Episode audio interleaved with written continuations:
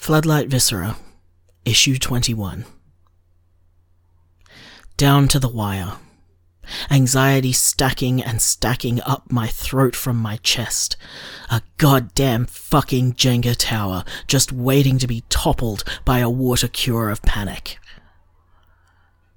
The reality is that while this too shall pass, in the present moment, which, one could argue, is all we really have, what needs to pass is stuck. I am unable to move it. External forces control when, where, and how the situation will resolve. All I can do is keep my head down, keep my blood pressure down, keep my anxiety down, keep my bile down. The stress piles on. More water down the throat, another peg pulled from the tower. Just breathe through it, like it's a wave of physical pain.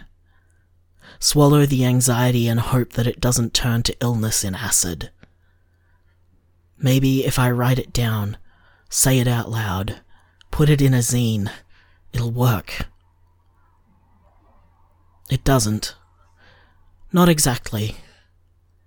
But it gives me enough pause to remember how big the world really is.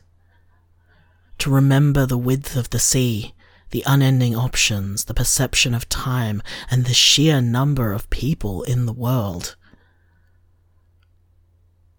I have never run away, but the knowledge that I could, if I so wished to do so, has always been comforting. Life can be turned over. I could be reborn. The physical movement is not even necessary. Merely a new interest, a new friend, a new routine, a new approach could change everything. All that was no longer needs to be a consideration. There is no need to run.